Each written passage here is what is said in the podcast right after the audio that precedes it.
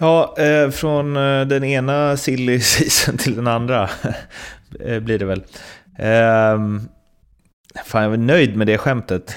Ni skrattar inte ens. jo, jo, jag fick fundera på om det var det du menar bara. Ja, jag funderar fortfarande. Jag funderar fortfarande. ja. ah, det är pärl och försvinn det här. Ja, ja, det, i alla det fall. är det verkligen, jag det.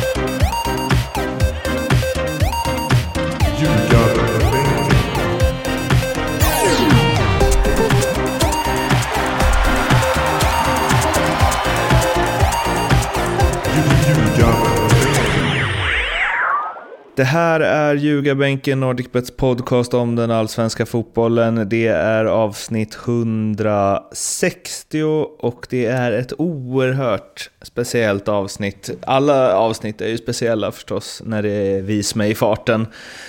Men mer speciellt än eh, någonsin kanske, för eh, det har väl... det är roligt att man ens säger det här, men det har väl inte undgått någon, det här coronaviruset som snurrar. Eh, och det undgår ju framförallt inte allsvensk fotboll. Så idag ska, ska vi, tre experter, eh, Mårten Bergman heter jag, Mattias Lindström, hej! Hej Mårten! Och eh, Tobias Hysén, hej! Tjena! Vi är ju eh, eh, ja, absolut inte experter på hur man ska hantera eh, allsvenskt seriespel, eh, svara eller icke vara i kristider. Men jag vet fasen hur många experter det finns på det, så vi ska väl i alla fall eh, delge er våra åsikter i det här eh, avsnittet och kanske resonera oss fram till vad vi egentligen tycker. Så det, det, kommer i alla fall eh, till en början vara en corona-special, kan man väl kalla det. Och sen så går vi över på lite silly season-snack och Eskilsminne och eh, Kungsbacka City ska förstås inte glömmas bort. Eh, men det som eh, har eh, spekulerats om hittills är i alla fall att allsvenskan ska skjutas på till en start någon gång mitt i sommar, juni, juli med mer lutning åt juli vad det verkar.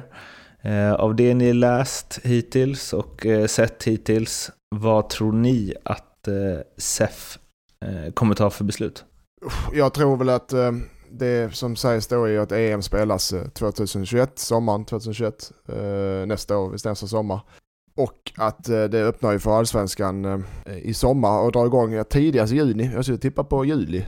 Eh, och sedan får man blåsa över jul och nyår. Kanske till och med in i januari månad.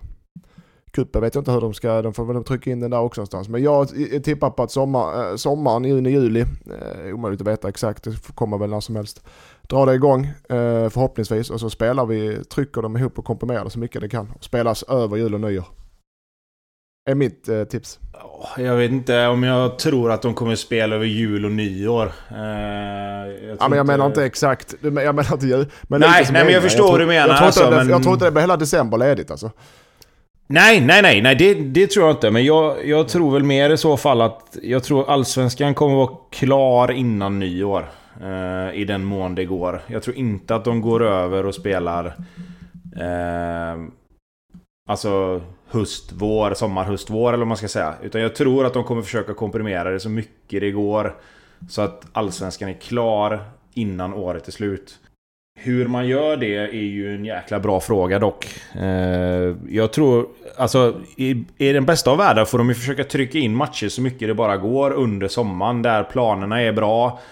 Där eh, förutsättningarna förhoppningsvis är bättre för att spela fotboll. Eh, du kommer få spela 5-6 matcher i månaden i juli, augusti, september.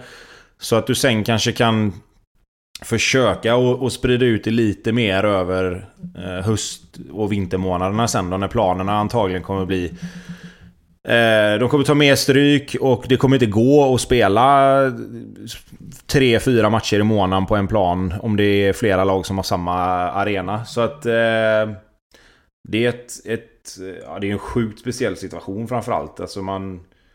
Ja, jag tycker det känns som att fasiken man sitter här och är förbannad nästan över att allting är inställt och samtidigt så förstår man ju att det är så det måste vara. Men, men alltså det, det är en sjukt udda situation som, som hela världen har hamnat i liksom. det, det får ju bli så här, alltså det, det, nummer ett är ju att förhålla sig till myndigheterna. Vad, vad säger de? Vad kan man göra? Allt annat är meningslöst egentligen att spekulera om. Och sen att spela utan publik tror jag nästan säkert på det är inte ett alternativ för, eh, för allsvenskan och klubban. För klubbarna klarar inte det rent ekonomiskt och har eh, publikintäkterna, faller de bort för en klubb, jag tar egentligen vilka klubbar som helst utom Malmö, så, så de klarar inte en, en säsong. Eh, sponsorpengar tillika också går i hand i hand. Försäljning etc. etc. Så, sådana grejer. Så att publik, med publik eh, kommer det spela. Alltså därför det menar jag också på att du, du måste du måste vänta till myndigheten gör klartecken och när det är, ja förhoppningsvis i sommar, får vi verkligen hoppas. Men därför tror jag nu, och därför ska du komprimera det Tobbe, det säger juli, juli, augusti, september, oktober, november, december. Det är sex månader. Fem, fem och en halv då. Då blir, som du var inne då blir det två matcher i veckan på många lag och då har du trupperna som du var inne på när vi pratade in, trupperna, vissa trupper klarar det men lagen med mindre resurser och mindre trupper kommer bli antagligen lidande för detta. Rent resultatmässigt pratar vi nu.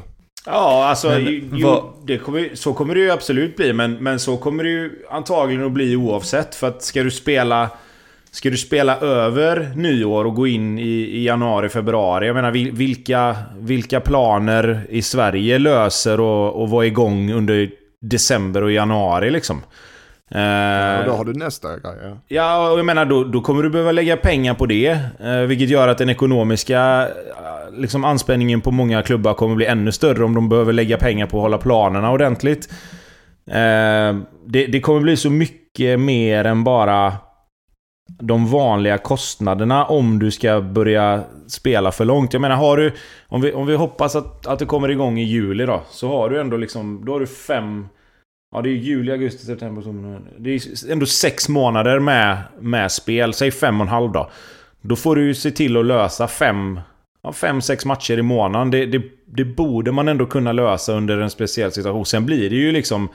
Det kommer ju bli eh, matcher hela tiden. Det blir ingen vila direkt. Eh, normalt sett så har du alltid några veckor på sommaren där du kan vila. Nu blir det ju en jäkla lång vila så sett. Men mitt under säsong så brukar det alltid finnas en återhämtningsperiod på något sätt. Det kommer bli, oavsett hur de gör, så kommer det bli en enorm påfrestning för spelarna. Oavsett när serien börjar, när serien är slut. Om du ska försöka se till att inte nästa säsong också blir liksom helt påverkad av det här då. Så att eh, det, det, är svårt alltså. Jag... Ja det är jättesvårt och sen problematiken som många klubbar jag vet har att vi säger det, nu är det min test, det säger vi drar över januari, över jul och nyår då. Vi drar över därför vi får inte ihop det. Då har du ju kontraktsbiten också. Många kontrakt vet jag många klubbar skriver ju tills, ja egentligen inte över december. Det är inte många, många spelare som inte har kontrakt. Uh, och då helt plötsligt får man omförhandla alla kontrakt. Uh, spelare som kanske, ja, jag vågar, eh, det, ett, det, det, blir, det blir mycket jobb alltså. Ja, ja och, det, och det problemet kommer man ju se nu till sommaren. Om, om uh, ligorna som är runt om i Europa bara tar paus nu och ska spela också, vad händer då liksom? Jag menar, jag kan bara gå till, till mina polare. Jag menar både, både Mattias Bjärsmyr och Sebastian Erikssons kontrakt går ju egentligen ut... Om man säger när, när serien är slut nu då i, i maj.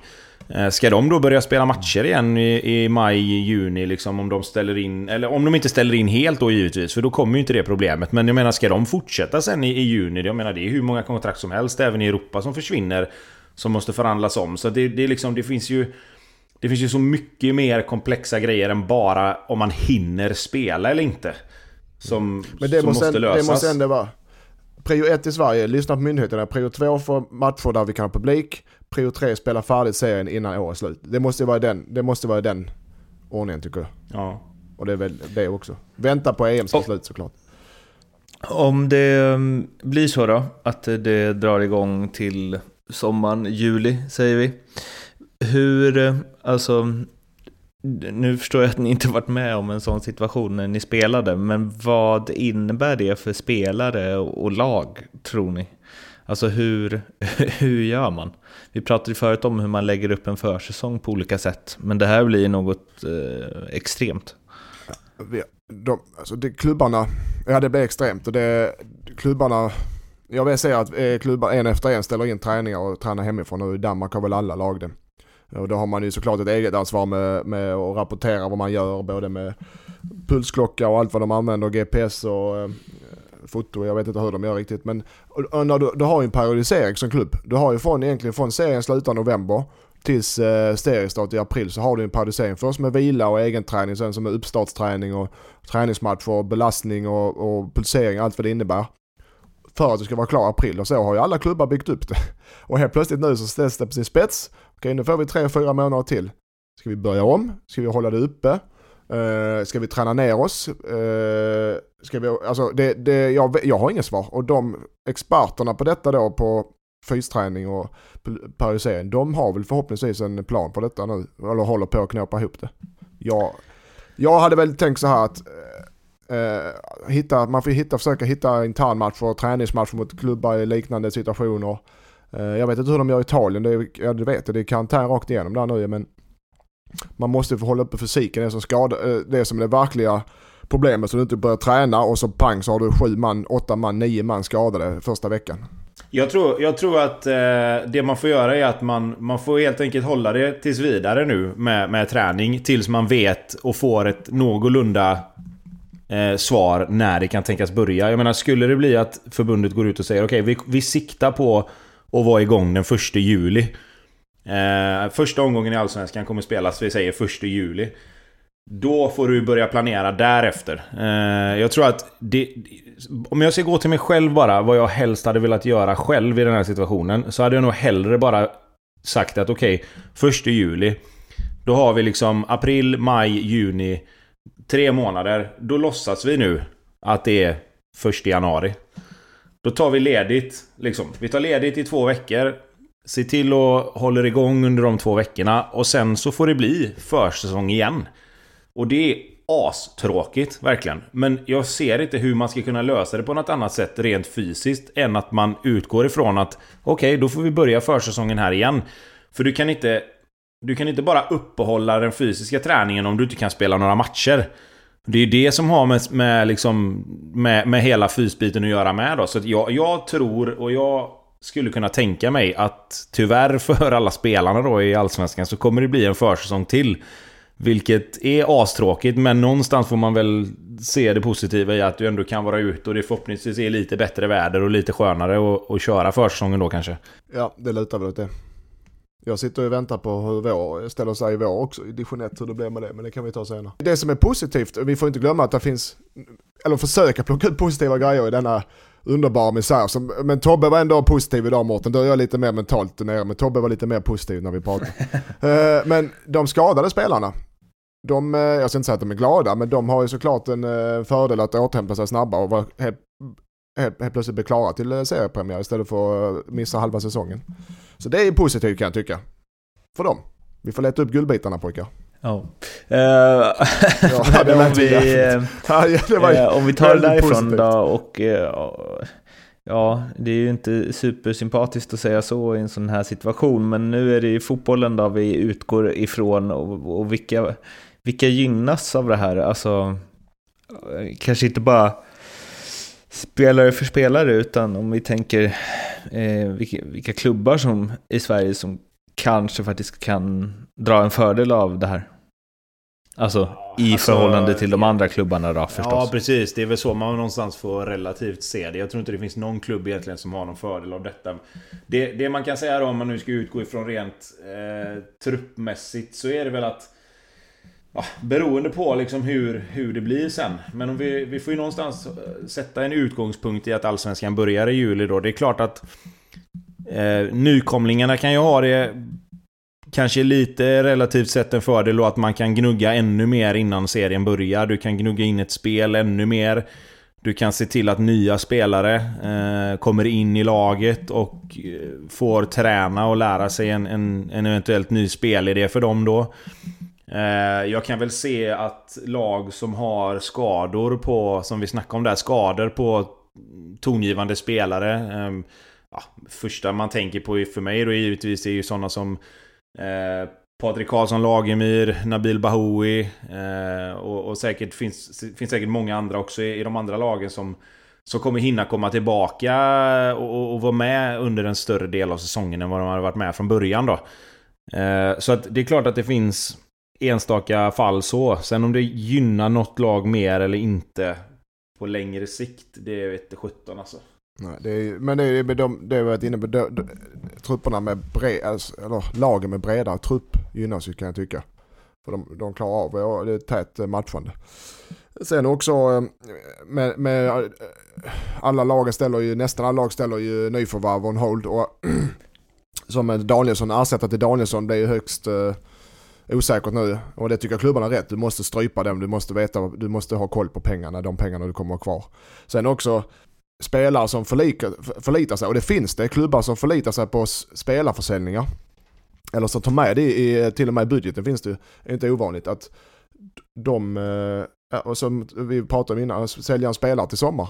Ja, det, det, kan man inte räkna med nu och då har du den, eh, den ekvationen ska gå ihop också. Det positiva är att du får behålla dina spelare, dina duktiga spelare hela året ut. Så att de stannar kvar i allsvenskan året ut. Det är väl det positiva. Men att sälja spelare i sommar eller eh, nyförvärv, det är, tror jag alla klubbar bara stryper. Som det är nu. Vad, alltså, kan, kan detta som händer nu i längden innebära att man tar ett beslut och testa och spela höst-vår? Jaha, ja, jag är, som, nu bor jag i Skåne. Jag hoppas att man, man äh, försöker ta, jag tror inte det kommer göras dock. Jag hoppas man gör det, men för att vi klarar det här nere, men det, du vet ju inte riktigt vilka klubbar Fast du har ju inte många klubbar där uppe eh, som inte spelar på konstgräs, eller hur? Ovanför Stockholm pratar nu. Nej, och jag, det kan inte vara många pluggar nej, som, klubbar tänker, som spelar på gräs. Nej, och jag tänker, du, alltså om man nu då ska, som vi sa, om man ska lyfta liksom saker som man skulle kunna göra. Det finns väl, du kommer aldrig få ett bättre tillfälle att testa det heller egentligen. Nej. Jag menar, spela då hellre juli till november och så tar du en paus och så börjar du i februari igen. Då ryker ju kuppen. Det är det som blir kontentan av det i så fall. Då får man hitta ett annat ja. sätt och, och spela Svenska Kuppen Eller så får man helt plötsligt bara... Vi får, vi får strypa kuppen i något år. Så att vi ser hur det här funkar. Eh, men det var, ju, det var ju någon som lyfte fram att, att man kanske egentligen skulle testa att göra så då. Ja, nej men den är inte... Den är inte... Alltså, jag tror inte det, men det är ett ganska bra förslag att göra det. Det som behövs är pengar från förbundet. Eh, att man hjälper till klubbarna. Helsingborg hade klarat det men de, det kostar för mycket för en planuppvärmning. Hålla den planen, gräsplanen här i skick. En planuppvärmning kostar 10 000 kronor bara, bara du startar skiten nu. Så den, hålla den eh, vid liv varje dag kan ni räkna själva. Så att där behöver vi, och, och, och hybridgräs och, och jobba med värme och liknande i eh, konstgräs och allt vad det behövs. Så att där får ju förbundet hjälpa till för att klubban ska klara av det. Så klarar de inte det kan jag säga direkt. Danmark, I Danmark går förbundet in och hjälper till ju. Och där har du inga konstgräsplaner, en har du. Så att mm. ja, jag vet att det är tal om det på eh, sociala medier men jag vet inte om förbundet har vänt det. Det får du fiska på Tobbe.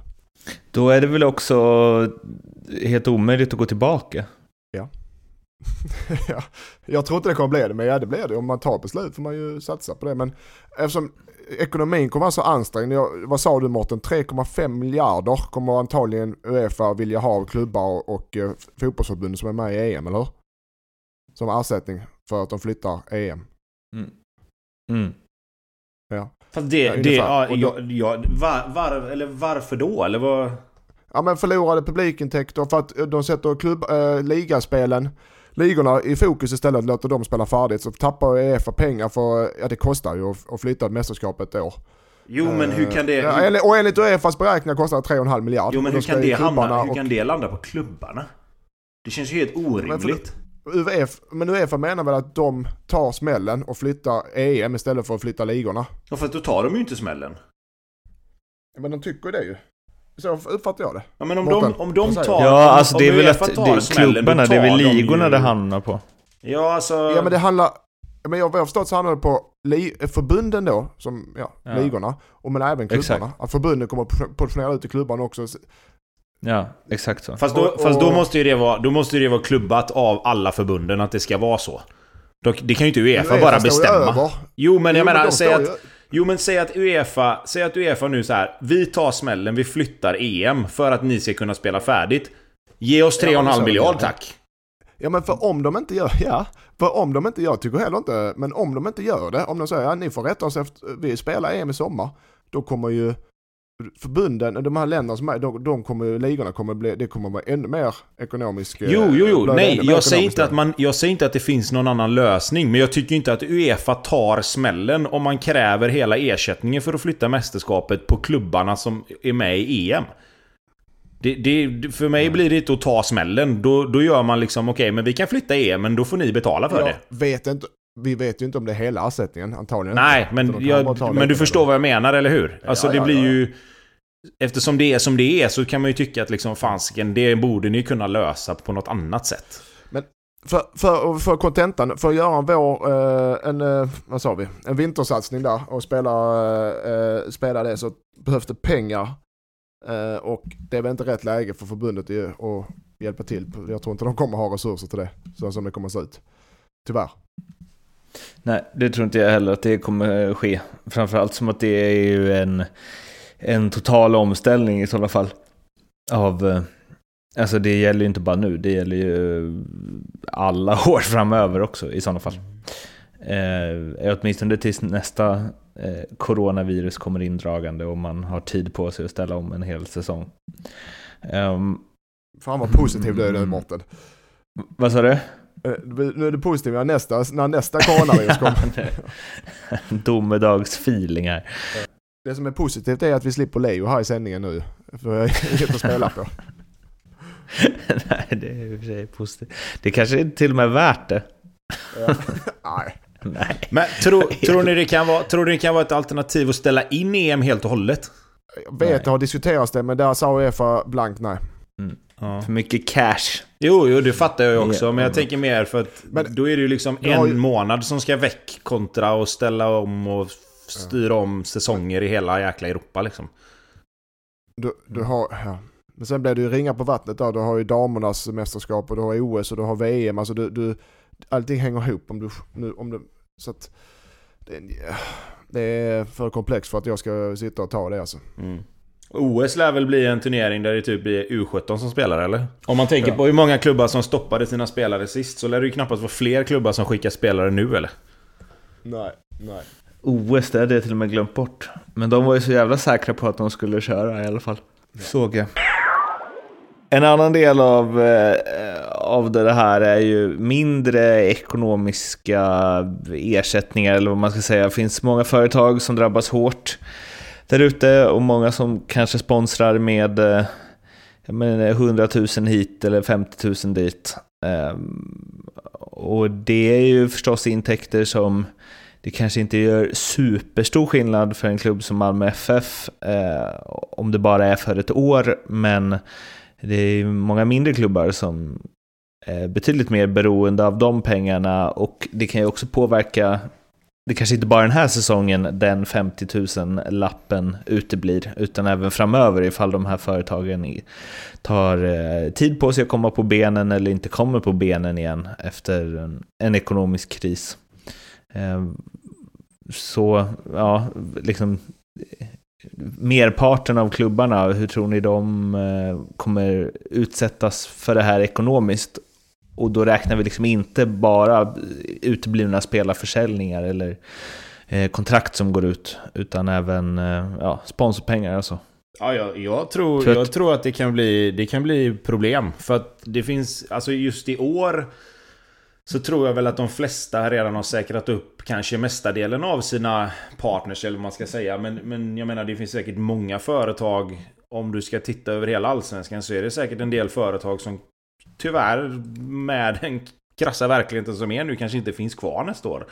Vilket gör att det kommer bli ett bortfall på intäkter även där. Ehm, och det, ja, det, det, går ju att spekulera hur mycket man vill. Men det är klart att det också är en faktor i allting att, att man gärna drar igång så, så snabbt som möjligt. Sen är det som vi sa, liksom, det finns ju en, en hälso en hälsosida att ta hänsyn till som måste komma först. Men, men det blir också en helhetsbild runt om i samhället liksom som, som vilka konsekvenser blir störst egentligen. Eh, det, det, är en, en bit som också fasiken, det, det är så jäkla svårt och det blir så komplext.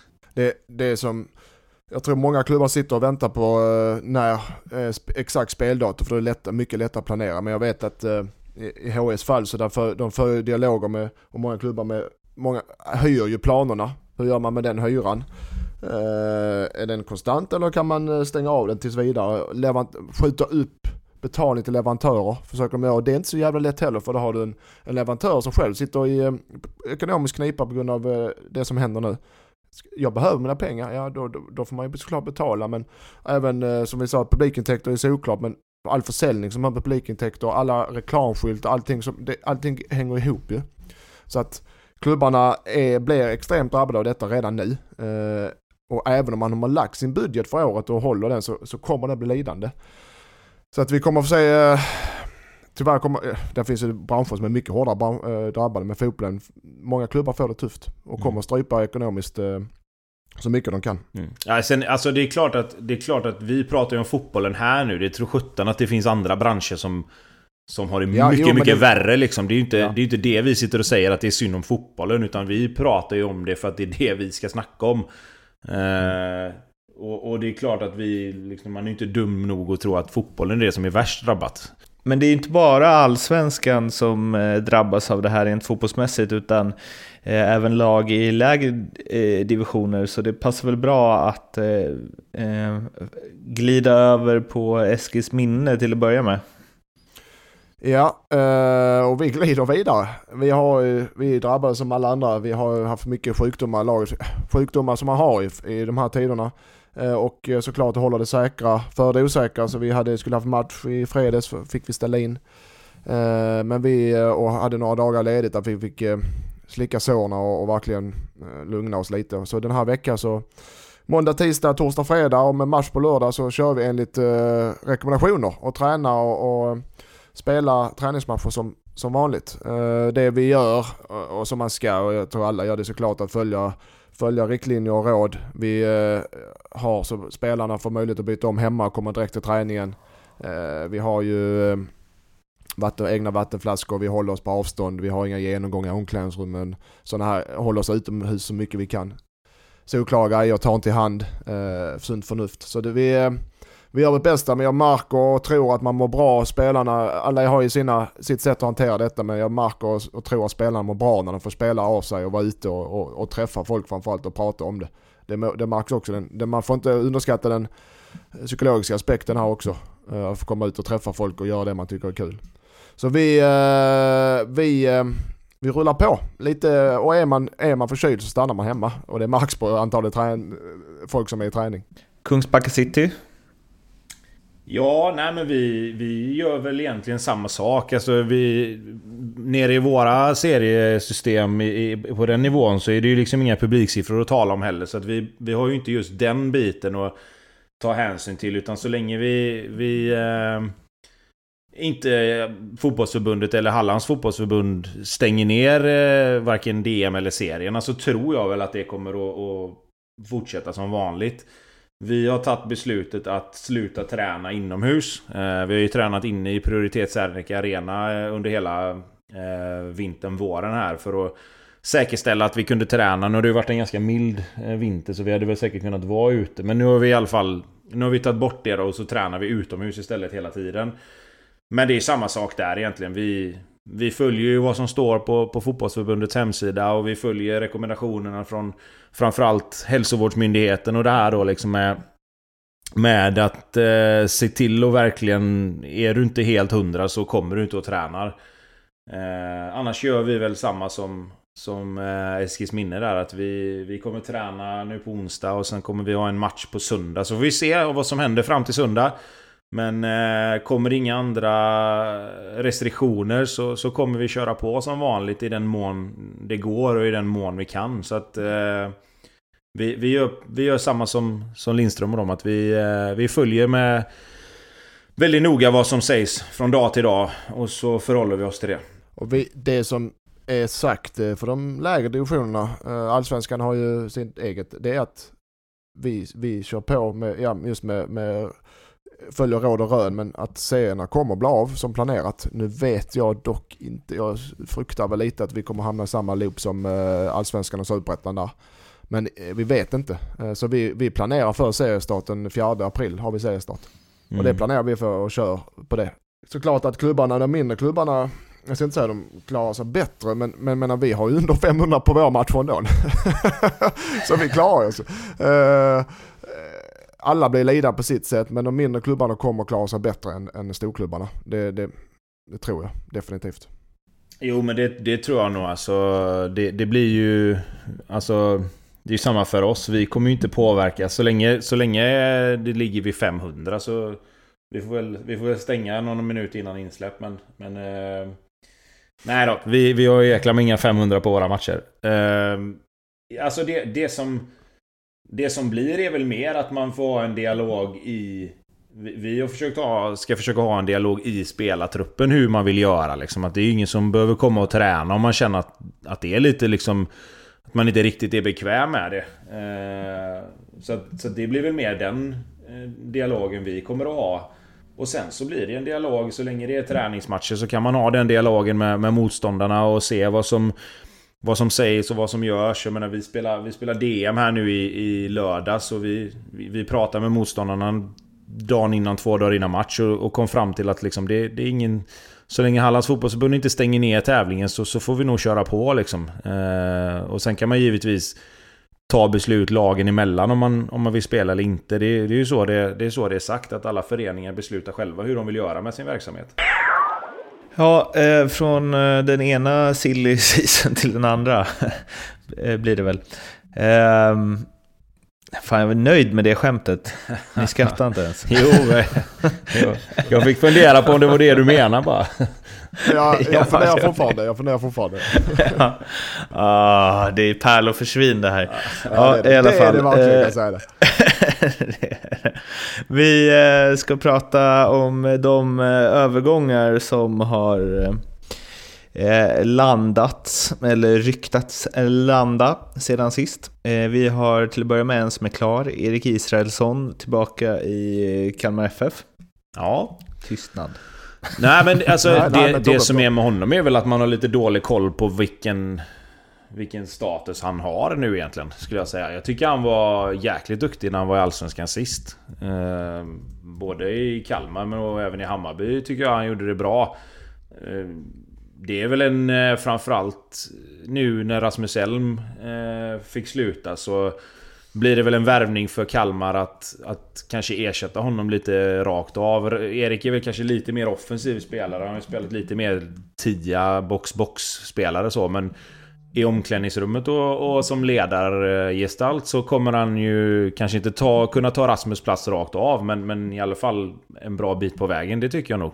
Jag gillar också honom, han var i Hammarby eh, och även i Kalmar. Men han fick han en huvudskada som tog ganska hårt för när han flyttade till Holland där så var han väl enligt honom själv lite under isen mentalt och, och, och fotbollsmässigt så det tog nu hårt på honom varit i Norge nu sist och i Vårlänge och spelat ja, sporadiskt. Men jag tror det är för Kalmar som med sitt uh, unga lag och spännande lag ska jag säga. Nu när Elmer slutar också så behövs det sådana här spelare, rutinerade pappor som vet vad det handlar om när det börjar blåsa och det, man pratar poäng och som kan ta ansvar både på och utanför plan. Så för eh, Kalmars mått mätt, supervärvning. Sen så har vi ju eh, Paulus Abraham från eh, eh, som ryktas vara klar för eh, AIK. Det är väl inte officiellt än, men det här...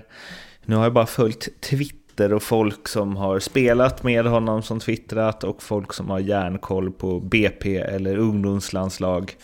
Och det här ska tydligen vara något utöver det vanliga som AIK lägger vantarna på.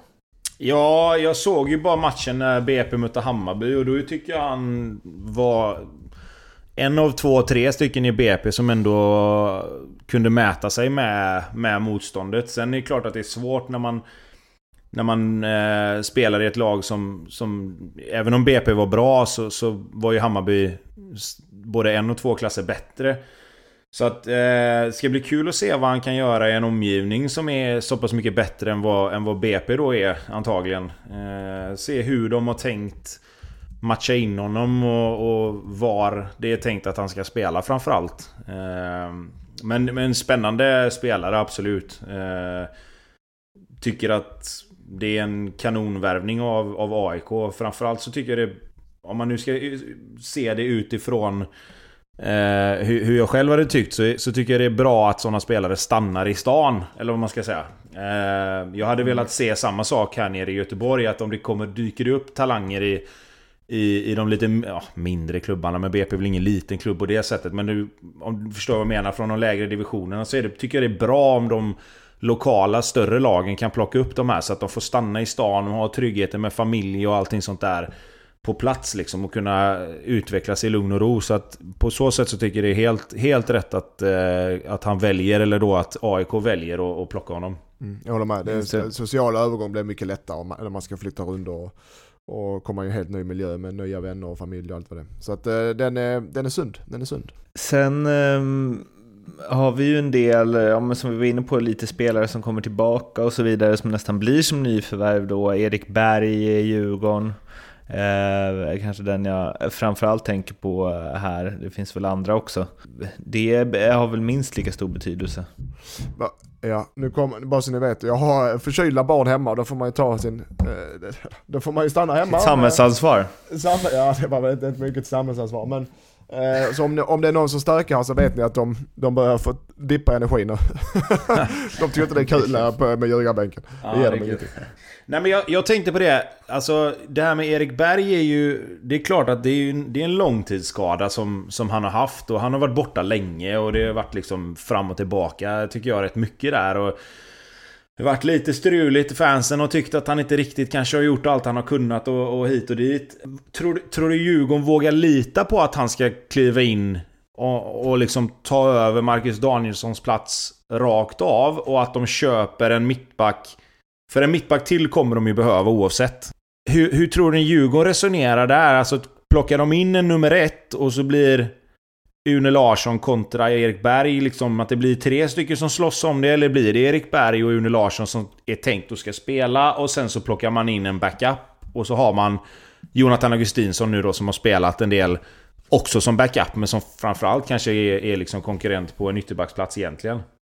Jag tror att om Berg hinner bli frisk och han hinner komma upp i träning så tror jag att det blir deras nyförvärv. Och sen att de, just med just den ekonomiska ramarna som man måste förhålla sig till nu. Att de inte kommer gå ut och satsa på något dyrt nyförvärv. De kommer inte in någon eh, en fjärde spelare eller någon från de lägre divisionerna, någon ung spelare. Eh, jag tror inte de kommer att lägga en massa pengar som de tänkt från början. Eh, det nyförvärvet tror jag de kommer hålla på nu. Så det blir Berg som blir det här nyförvärvet tror jag för Djurgården. Sen så är det klart att han var borta länge. Ska du helt plötsligt gå på två matcher i veckan, det kommer antagligen inte han hålla för. Så du behöver ju rotera där rätt friskt alltså. Eh, så de behöver de behöver få in en spelare till men, men jag tror inte det blir något superförvarv rent eh, eh namnmässigt. Yes. Um, avslutningsvis, eh, du var inne på det innan Tobbe. Uh, vi har ju inte pratat om Rasmus Elm. Som ju meddelat att han eh, lägger av. Och eh, ja, var... Eh, det kanske inte var helt oväntat och känns väl som ett klokt beslut. Så det som jag mest vill höra från er är väl hur ni ser på Rasmus Elms gärning som fotbollsspelare. Ska du eller jag börja? Ja. ja. ja ta du Tobbe. Alltså, har, har, du spelat med honom, har du spelat med honom i landslaget? Ja, ja, oh, ja. Eh, ja då får du ta det. Jag nej, jag tycker det, är, jag tycker det är så jävla tråkigt att han inte fick... Eller fick chansen. Alltså det...